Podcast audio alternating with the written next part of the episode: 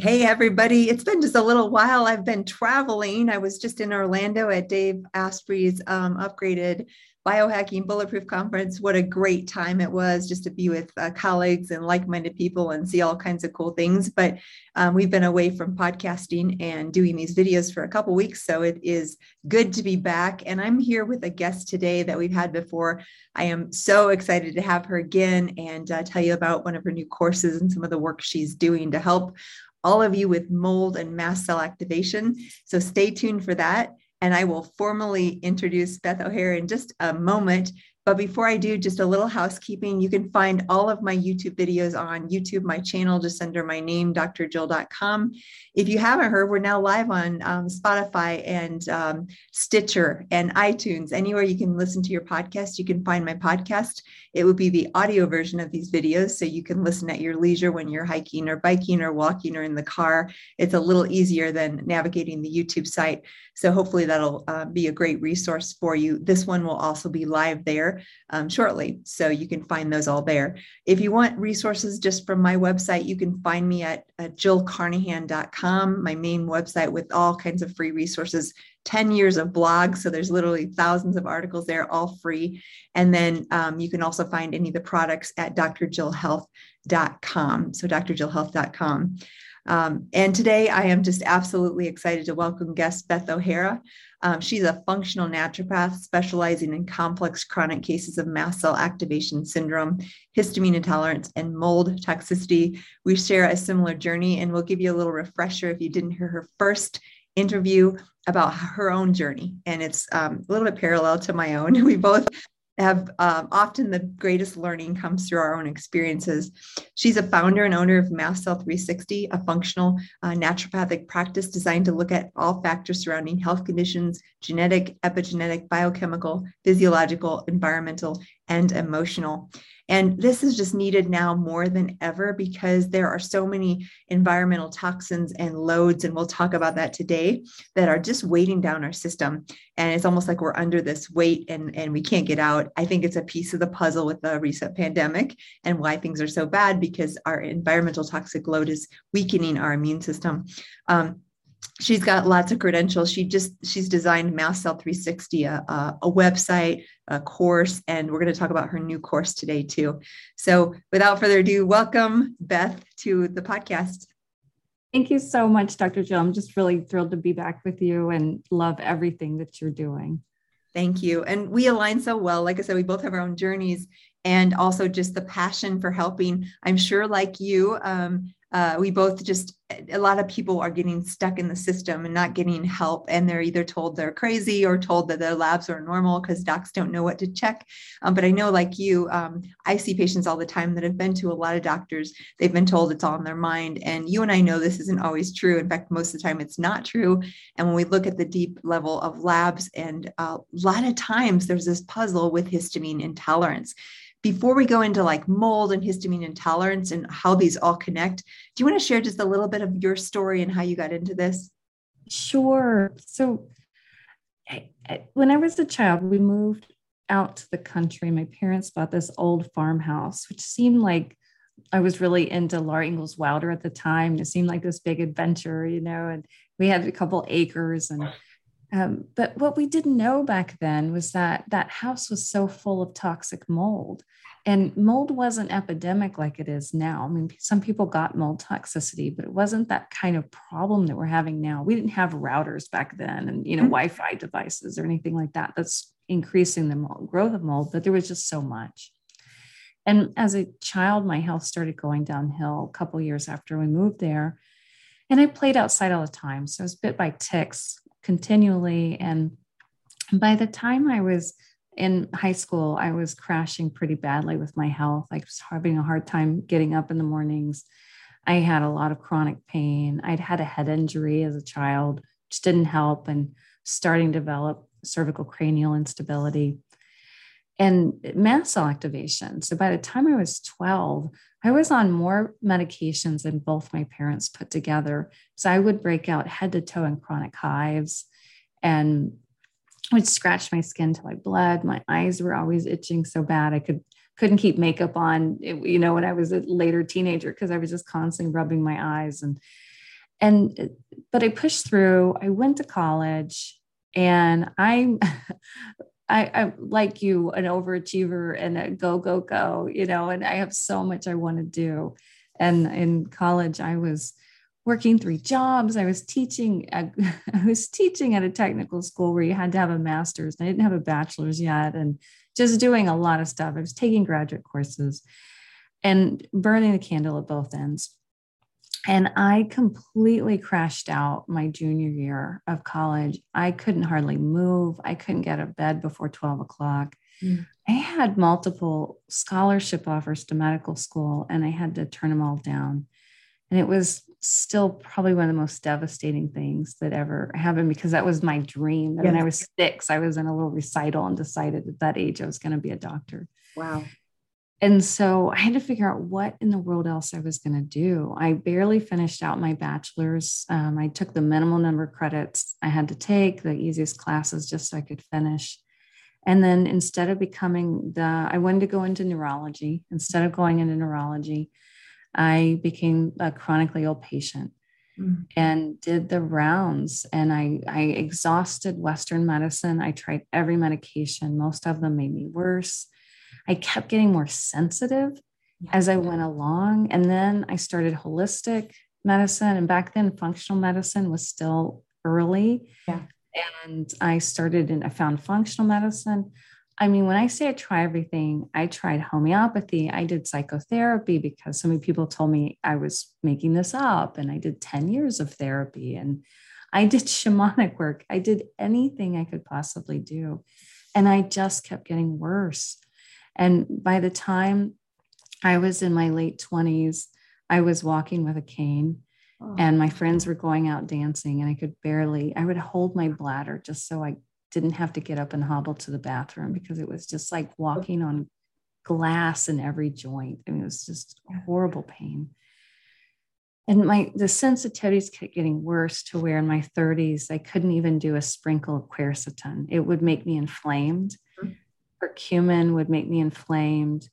Things like GABA would make me anxious. I was having these paradoxical experiences and didn't know about nervous system dysregulation and how mycotoxins and Lyme and Bartonella and all these things cause nervous system dysregulation.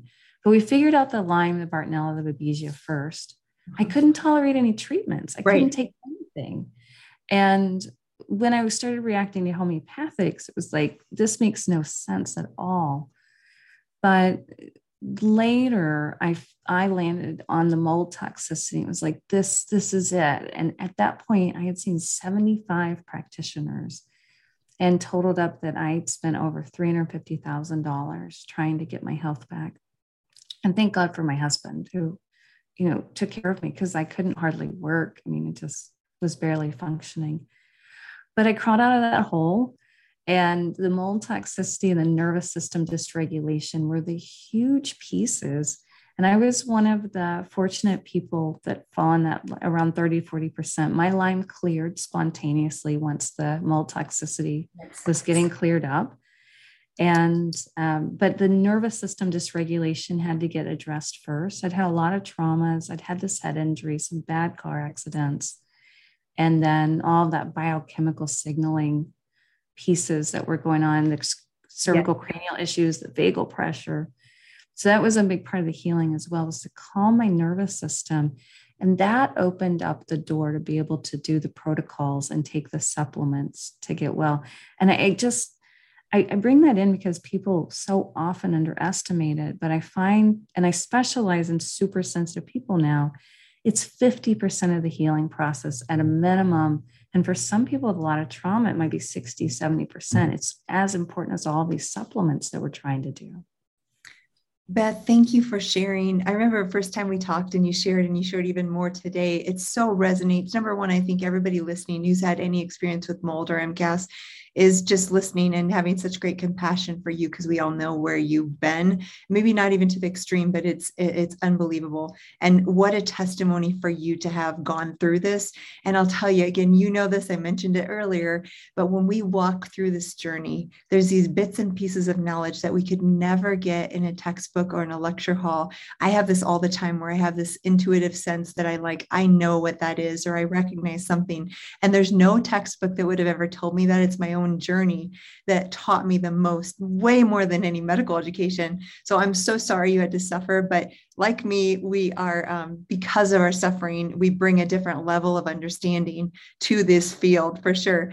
As you're talking, a couple things came to mind. First of all, histamine. This is this crazy thing. And I wanted to tell y'all, we all are talking about histamine as this danger signal and it's overreactive and it's related to mast cell. And mast cells are these primordial cells that protect us and they're doing their job. So they're just get, they just get kind of angry and irritated, like if you poke a bear that's trying to hibernate and then they get overactive and they throw out literally hundreds, maybe even thousands of chemicals, prostaglandins and histamine. And histamine is the one we talk about. But what I wanted to mention with part of your story was I was a perfectionist. I was a high achiever. You're highly intelligent. I can say that about you. Um, and guess what? Histamine is actually highly associated with IQ and motivation. So there's this good side, like everything, histamine can be really beautiful. And a lot of the patients, and you and I both share this too, we actually genetically produce a lot of histamine. And there was good things to that part of our life because it allowed us to be, you know, uh, productive and um, ambitious and uh, very intellectual, curious, those things. But as any curve, too much of a good thing is a bad thing. So I just want to mention that because histamine is good. It keeps us alert, it keeps us focused, it's motivational. But too much is a bad thing. And we often see this pattern because the higher histamine people tend to be the higher achievers because of that histamine load. So it's very interesting. Now, a third thing you mentioned that I wanted to comment on was a concussion. So I've talked to my friend, uh, the Broncos neuro, uh, neurosurgeon, Dr. Chad Prusmack, many times on this. And he sees he's a concussion expert, he's a neurosurgeon, and he has looked at the data, he knows functional medicine. And he said, Jill, a concussion by itself is very much not an issue. It's a concussion plus toxin or infection. And the literature su- supports this. So, what happens is when you have a head injury, if you had no infection like Lyme or co infections and no mold exposure, you might never notice. You might not have residual issues. But when you have a concussion on top of a moldy situation or mast cell activation or um, Lyme, Bartonella, Babesia, these co infections, that's when it becomes more chronic or more of a problem. And it's also similar to the, the layered, what you talked about similar journey for me is the trauma like old trauma gets compounded when we get a mold exposure. So back to your original point and then i'll let you explain some of this is um, there's always a traumatic component to mold and Lyme too. I would say 100% of my patients, even if they're not super sensitive like the ones that you see, there's a piece of the puzzle that's addressing old trauma that gets them well. And that's because limbic activation can happen with a physical substance like a toxin, it can happen with an infectious thing like Babesia, Bartonella, um, Lyme, Epstein Barr, COVID, any of these things. And it can also happen with trauma, and the body doesn't differentiate. That limbic system activates on all levels for any of these things and then starts this loop, but they tend to compound on one another, don't they? It absolutely does. And it's, you know we can be going through our lives just fine and we we know that people often have these multiple mold exposures. So for most people that end up chronically ill from mold it's not like it's just one event for majority of them. They've had repeated exposures but it was just under that threshold. They were doing fine mm-hmm. but then something crosses the threshold with either toxins like mold and chemical toxins pathogens stress or injury and pushes into that cell danger response. Yeah and in that cell danger response and it, it and then it triggers these old layers of trauma to the surface and that's exactly what you're talking about and so we've got to peel those back. So it's not that it's in our heads and it's not that it's making we're making it up and it's not that this is psychological mm-hmm. but it is that the healing is partly an emotional spiritual healing yeah. as well. And that's why I called it Mast Cell 360. And I know mm-hmm. that's the work you do too. It's like we've got to look at the whole person. We can't just be going, okay, let's fix biochemistry because everything's connected. And when I'm teaching at conferences, I have a, a slide I like to use. It looks like a buckyball, one of those like like a, a really complex a soccer ball with tons of facets, you know, and has all these points. And then I lay out on here, we've got you know, mold toxicity, and we've got Lyme, and we've got structural issues, and we've got cranial sacral, you know, fluid issues, and and we've got all this biochemistry and blood issues and he, you know, heme issues, and and but then we have to also lay out here we've got emotional and spiritual and structural, And if we start to impact in one area, it reverberates through the whole system. So if we start to impact on the spiritual, emotional as well, it reverberates through. And we have to have this supportive environment to heal. And so many people aren't getting that experience. They're getting, you know, this just hard edged, aggressive, um, you do this, or, you know, that's it. I can't help you if you can't take six capsules of this thing. Um, but but we we have to feel safe to heal as well. We've got to feel safe with our healers and we've got to feel safe within ourselves and, and develop that sense of safety. And as much as I never would have chosen to have gone through what I went through, and I know you wouldn't have either, that the healing that I did has brought me to a place I don't think I ever could have gotten to otherwise. I could not agree more. I so often like these gifts is really now that I look back, the cancer, the Crohn's, the mold, all this stuff I've been through, each one of them was this massive gift. It didn't feel like it at the time, but like I said, the training I got in the school of uh, suffering is, is really, really good, way better than medical training. Um, so, a couple questions. It's so fun to listen because I think in all kinds of great questions. First of all, um, I want to talk about the mold and mast cell trigger next, but before we do, I want to talk about um, why are some people in an environment, they might have Lyme, they don't know it, they might have a mold exposure. And then as they start to figure this out or that threshold, I think of it as a bucket too, like the bucket starts to fill up with toxic load or infections and it starts to pour over the top. And at some point, they start to be symptomatic and they start to wonder what's going on, I'm not well. But why is it that as we start to treat them, whether they're super sensitive or moderately sensitive, um, they sometimes become more sensitized before they get better? It's like the term unmasking, you've probably used that as well. Um, can you talk, talk just a little bit about, um, let's talk about what is unmasking? And then let's go into your question about what would you do first for the really sensitive people before detoxing mold? So unmasking, and then what's the very first steps for someone who's super sensitive? So unmasking is not a term that I've, I've actually heard. Okay. Okay, so I'll tell us again. This is on the mold circles. We I always learn from you and we realize. So unmasking is that term where basically when we first like start to detox someone who has mold, um, uh, it, say they're immersed in this home and the home is full of mold and they don't feel great but they're not like uh, walking in the um, laundry detergent aisle and having you know red bloodshot eyes and itching. They're kind of okay. But as we start to do the detox process they actually become more sensitive to chemicals and more sensitive to mold. Mm-hmm. and they like i'm getting worse. What's going on? Um, so i've heard that term unmasking for that. And i know you know that just maybe the mm-hmm. terms we use. What would you say to that? Like what's happening? What would you do? How would you reassure people yeah, that makes complete sense to me. I think of it as like layers will mm-hmm. surface. Mm-hmm. Yes. Good. And um, so uh, part of what I think is happening there is twofold. One is we're pulling t- maybe too many toxins too fast. Yes. And and we have to really watch that and particularly aggressive detox protocols. And there's some people who can absolutely take any amount of binders, any amount of other agents, any amount of glutathione, and they're perfectly fine. That's not the people that make it into my clinic. So right. those aren't the people that I serve the best. I serve well the people who they're struggling with glutathione, they're struggling with taking a whole capsule of charcoal or chlorella or clay and zeolite. These are setting them back. So we have to remember that these agents will draw toxins out of the tissues. And then we've got these toxins circulating and we have to clear them through bowel movements, through stool, through sweating, mm-hmm. through lymph drainage. And there's a threshold for everybody. There's a rate of excretion and a rate of pulling into the bloodstream. So if that rate of pulling the toxins out of the tissue exceeds what we can excrete, we're going to have more toxins in the bloodstream than we can handle. And that's the whole premise of Neil Nathan's book, Toxic. We don't want to get to that toxic state. So then we're going to start having more sensitivities. Mm-hmm. That's that's one element of it. Another element is as we're pulling these things out, they're going to trigger the nervous system. And this whole sensitivity thing that so many people are struggling with, and it, I, I, I can tell you, even from when I've started working with people one on one about 12 years ago, this has gotten much worse and the the people i talk to like you have been working with people for 20 30 years they're seeing this get compounded and worse over time. I agree. And I just want to say, I so this is astro like exponentially. I, it was like 10 years ago and it changed five years ago. And now it's year by year. It is exponentially the types of patients every year, every month that I see. Again, I don't want to interrupt you. I just thought this is so important.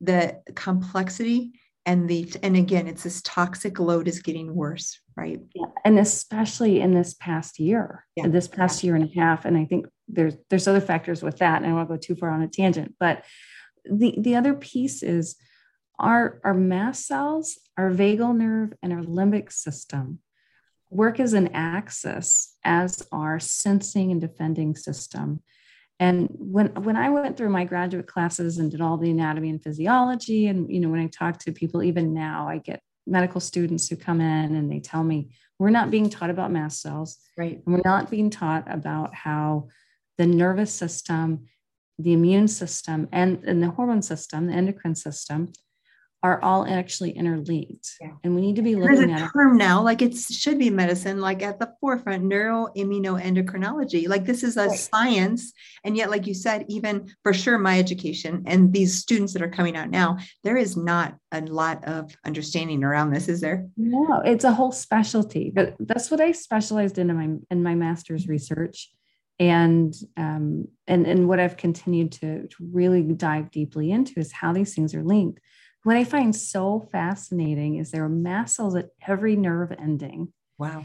And the mast cells have receptors for the neurotransmitters and the neuropeptides being released by the nerve endings. Mm-hmm. And the nerve endings have receptors for the mast cell mediators. Wow. And there's this continual feedback loop. There's also mast cells in the limbic system in the brain. Wow. So this is part of how they're working together. And I think of them like the guards of the castle gate. They've got their arms linked. They're there to protect us. And as you called them, primordial cells, they've been with, you know, not just humans, but all mammals, all animals for all this, you know, these millennium, millennium, millennium. And they're sensing everything. That's why they've got these hundreds of receptors to sense chemicals, to sense molds, viruses, bacteria. They sense stress chemicals, they sense foods, they sense anything in the body. They line all of our blood vessels and sense everything going through the bloodstream. And so when we're pulling more mold toxins into the bloodstream, it's going to trigger more of those mast cells. And those mast cells are going to sound the alarm to the nervous system, mm-hmm. to the vagal nerve, which is super complex. And now we're calling it the polyvagal system because it's not just one nerve and to the limbic system. And they're in control of sensitivities, those three areas. Mm-hmm. So we're pulling too many toxins too fast. That's going to dial all of that up. And that's why we really work on calming the nervous system. So I talk about we have to go through and do detox prep yeah. before we can detoxify. And I was just meeting with somebody yesterday. He's a CEO. He's like gung ho. You know, he he wants to get on it. And I had scheduled him 10 weeks out. And then I see him on my schedule and I'm like, we just met three weeks ago. Well, he'd gotten his real time mycotoxin test back and he wanted to get on those binders. And I'm like, well, how's the nervous system work going? Have you started the mast cell stabilizing supplements? Where are you with that? And he hadn't gotten there. And he said, I, am sorry, I'm not going to give you binders today. Yeah. Because if I do, you're likely going to be five more steps back when you get started. And, and, and this, when I comment, I'm gonna be so stereotypical, but it's so classic. Those men, there's like, give it to me. Let's do this. Let's hit this mold. Let's kill it. Let's do it. That that. And again, I was like that too. So that kind of masculine. I was too. Right. Yeah. So it's kind of like that energy of like, come on, let's just get this done. Let's get to the program. But what you're saying is that can really be harmful. And I love this is so important if you're listening because if you're um, whether it's Herxheimer reactions have been around a while. If you've never heard that term, that means like say we're treating Lyme or Epstein Barr, some chronic infection, and we give you the medications or the herbs too quickly, the dead debris that we're dealing with in the body is overwhelms the detox system, the capacity. And so you have symptoms. And a lot of docs are just like, oh, it's fine. It's just a herx. Uh, you and I were like, no, no, no. That means we're overloading the pathways, the lymphatics, the lungs, the kidneys, the stool, and the gut. And we need to pull back. And this is very similar. It's not like a killing of anything, but it's a elimination process. And again, as a naturopathic um, functional practitioner, you're even more attuned to those um, aren't they called the hum, humectants or there's a term for mm-hmm. that? Yeah, right? you've got to drain. You've got to yeah, be able to yeah. drain out before you add more mm-hmm. in. Yeah. And so I tell people that if you're flaring already when you come in and you're up here, so for the people who don't have the visual, you know, we're talking like you're you're up six feet yep. in your flare and and you're flaring up and down. And then we're going to add detox agents which is going to give you more ups and downs. Yes. you're not going to like me. Yes. you're not going to like your life. And we don't want to do that. We want to bring this flare down. Not that we can get rid of it right now but let's calm it down so that and let's bring it down like a good two feet yeah. so that when you're starting the detox then your ups and downs are much more comfortable and you can get through this but I think I lost about three years doing this aggressive, trying too hard. And that's where I learned my lesson the hard, hard way. Me too. I literally, I've, I probably said this before when we spoke, but that first few months, I was so aggressive on the binders and the glutathione. First of all, I don't do well in glutathione. I had no business at that point doing glutathione because it was all being oxidized, causing more reactive oxygen or a reactive species than even help. And then, second, I just loaded up on the binders, and my manifestation was hives head to toe for three months. Like I literally was covered with hives. And like you said, as a child, I had that all over eczema that was, blue. I mean, same exact childhood as you. So it's so interesting because it's that that production of all those things and pushing too hard. And it, finally I realized, I will say this here. I talked to a couple other guests. I recognize people like you and I, Beth. And I always say, you're still a badass, but you're a delicate flower. And it was one of my friends who like literally told me one day, Jill, she's like, you know what? You can be strong. You can ride your motorcycle. You can go climb mountains and be a badass, but you're still delicate and you're sensitive. And the more you embrace that nature. So if you're listening and you think, well, I'm tough, I can do it. It's okay to be both. It's like feminine, masculine, yin and yang, badass and delicate flower. And I finally embraced the fact that, yeah, I'm a badass. I'm also a delicate flower. I love that. I absolutely love that. So tell me about the two steps we kind of have tiptoed around here, but say you have someone who's super toxic, super sensitive, what would you do before the mold detox? Yeah, so we we go through the pre-tox and this is exactly what I teach in my course too. Mm-hmm. So we go through and we do nervous system calming. Mm-hmm. We have to work on both the limbic and the vagal nerve. And that's where I see people make a lot of mistakes is that they want just one program. They want to just do limbic work or can I just do this breathing meditation that I found on YouTube? And I tell them, you know, I've worked with over 600 people one on one now. I haven't seen it work. Maybe it'll work for you, right? But you, you know, do you do you want to get through or do you want to experiment? And most people just want to get through. Right. So the limbic system is like DNRS or the Gupta program are the two top ones that I know. Yeah. And then vagal nerve supports are going to be, and I have people do as many as they can manage. Mm-hmm. And this will be things like I love brain tap, safe yeah. and sound protocol, alternate nostril breathing. Um, some people really need, I'll recommend that they go get checked out by an osteopath who does cranial work, or maybe they need to see a specialized, very gentle upper cervical chiropractor. Uh, I had to get prolotherapy in my neck to stabilize because of all the ligament damage I had. And um, so there's things like this where we've got to stabilize the nervous system. Stanley Rosenberg has a wonderful book called Accessing the Healing Power of the Vagal Nerve. Wow, love so that. Yeah. Some of the things, and the key is for all everyone out there who still is these go go go, you know, overachievers add them in one at a time, little bit at a time, because you don't want to hit your nervous system with a ball bat. That's what you're trying to, you're trying to create a sense of safety, yeah. a deep sense of safety that translates down to the biochemical level.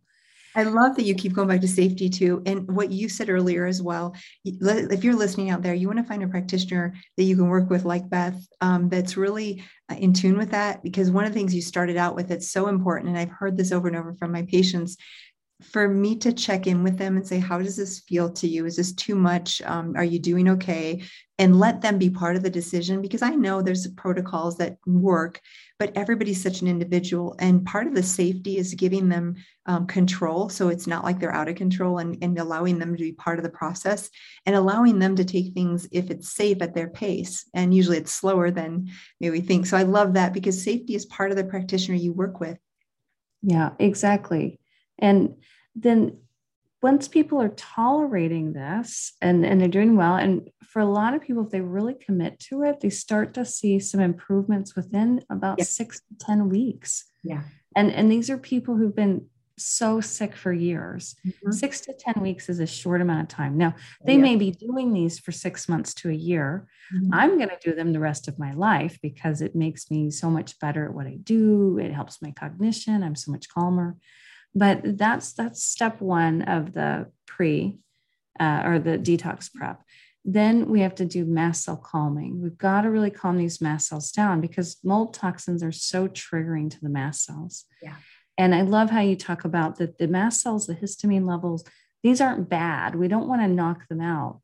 But I, I think of it like they've gotten PTSD because yeah. they've had to be on guard and and now they're so hyper vigilant they're like arnold schwarzenegger in his bodybuilding days you know they've got muscles on their muscles and they're shooting at the butterflies. Yes.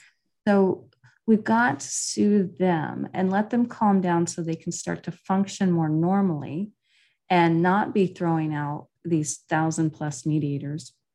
And then we have to work on elimination and make sure that we are drink enough water, make sure we're getting those regular bowel movements. Sometimes we've got to get creative because so many people with their bowels just shut down. Yeah. Vagal work helps with bowel movements, and that's usually a missing piece in constipation. Yeah. And then we can move people into starting to work on the binders and and we have to go backwards. I see so many people come in and and there's just no education out there about this for practitioners and so the people are obviously doing the best they can do, but so many people come in and they've been put on a bunch of antifungals and biofilm, and they're no binders. They're not having bowel movements. They're just getting worse. So we've got to open these pathways up backwards. We've got to do the elimination, then we've got to do the binders, then we support the liver, then we can go in those antimicrobials, and last we do biofilm. Uh, totally agree with that. I, in fact, sometimes two things you mentioned early on. First of all, biofilms, let's talk about that briefly. I am just of that same mindset of I don't use them unless I need them. And I would say maybe 80% don't need biofilms. They do okay without. But if they do, it's a very last step because it will blow apart um, stuff and really send a lot of debris into the systemic circulation because a lot of the um, biofilm disruptors also um, will chew up fibrin, which is um, on the endothelium in the vascular system. And this can be just that fibrin is actually often they're protective in Lyme and mold and these things to kind of hold on to those infections and toxins. And as you start to bust that apart, um, you can blow it up. I told it's protecting us. That yeah, biofilm exactly. also is protective. Exactly. Yeah. And it's, that's the thing. It's not a bad thing. Our good guys live in there too. So it's not just a, a dangerous thing. And if we don't want to go randomly busting biofilms unless we know what we're doing or it's the appropriate order. Um, let's see, there was something else that'll come to me in a second, but you were um, talking about order of operations, which is so important. And sometimes you feel like, at least your my patients probably like yours, they feel like, oh my gosh, it's so slow. Can't we just get to binders? But really, truly, this order is going to save you in the long run. So um, we're getting um, close to end of time. A couple things I want to talk about. Um, I want to talk about the research on binders and maybe just a minute or two on your favorite binders and what you would use for di- maybe different toxins or just a little bit about binders. And then I want to talk about the course you're just, you know, hot off the press. I think this will be a great resource for listeners. We will be sure and include a link and we'll talk about that in just a minute, um, both here and anywhere you can hear this podcast. But go ahead and talk about binders first. So I'm so excited about this research, Jill, because when I started with mold detox, I was scouring the internet. I was reading your blog. I was reading anything I could get my hands on. What binders can we use? What's working? And a lot of people were doing what was anecdotally they were noticing they thought would help. And I ended up um, through Bob Miller presenting at a conference, and he said, Beth, can I'm on his research team and so I'm a research advisor on his um, Nutrigenetic Research Institute. And it, he asked those of us take a take a phase two detox pathway. We're going to do this conference on mycotoxins. So Emily Gibler and I split the phase two detox pathways. And I took glucuronidation because I thought that this was going to be easy because my textbooks had like two pages on it. So I thought it was a simple pathway. I had no idea. You know why I'm laughing because it's right. thank, thank goodness I started early. It took me six months to comb through the research on just glucuronidation and mold toxins and different um, types of toxins.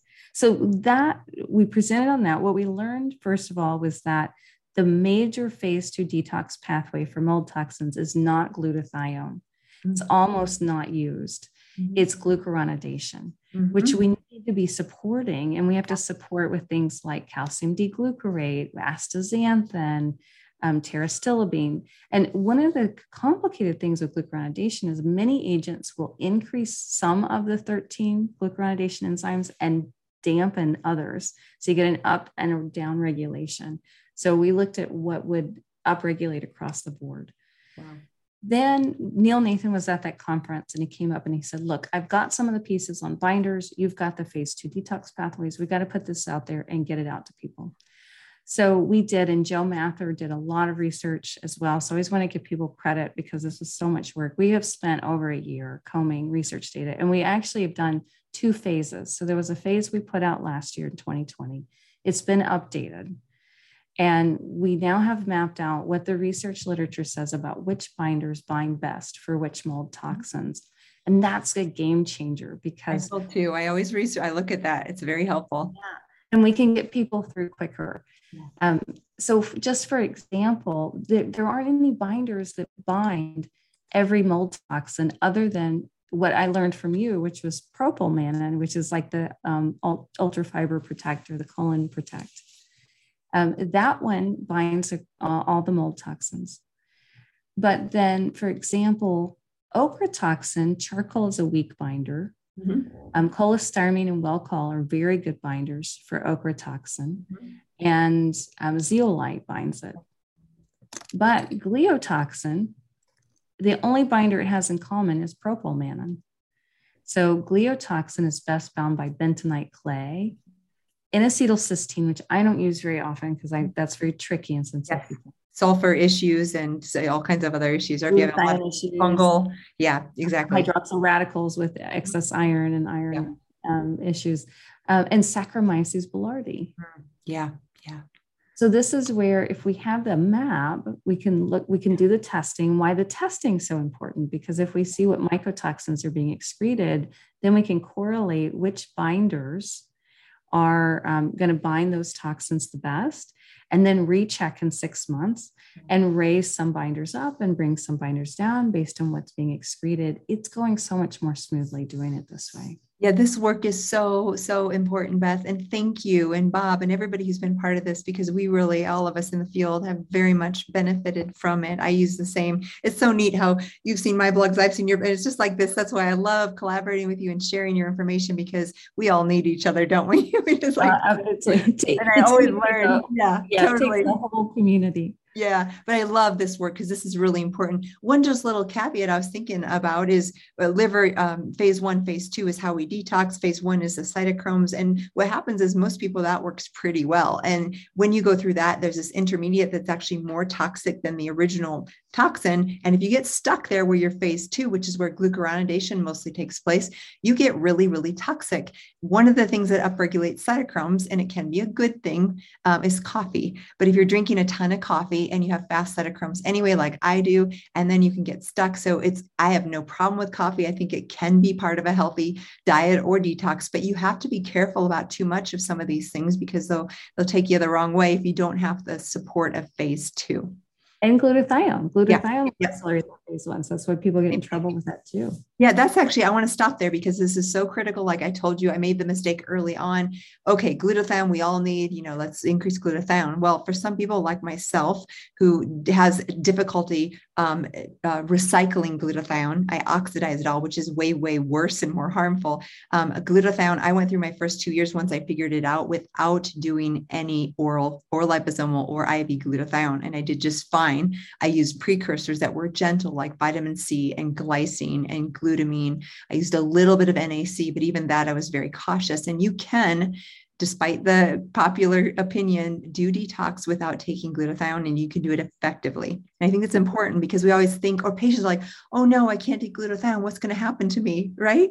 And the right. truth is, you can do it without. I almost never use it in this mm-hmm. population. Yeah. Yeah, totally agree. Because again, we know some some of the genetic pathways. So in our last just minute or so, um, I just put the link in the course, your new course. Tell us a little bit about that, because um, I know you've spent a lot of work creating this for people who are listening and suffering from this. Oh, thank you so much, Jill. This course has been three years in research. Mm-hmm. And then it took me seven months to create. I poured my heart and soul into it.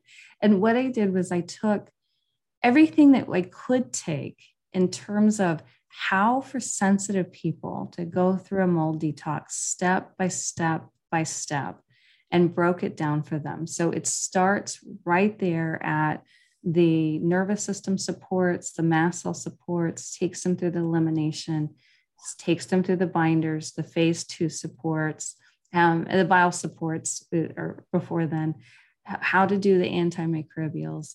If you need the biofilm, how to do that, how to test, how to retest. There are some bonus modules on environmental mold. It's not all comprehensive because it's a detox course, but there are some bonus modules there. And I did both a basic and an advanced level. So mm. the basic level is just the beginning information. What do you need to know to get started? pared down, simplified. And then the advanced is for people who really love podcasts like yours, love all the details, all the science information, the research, um, and for practitioners.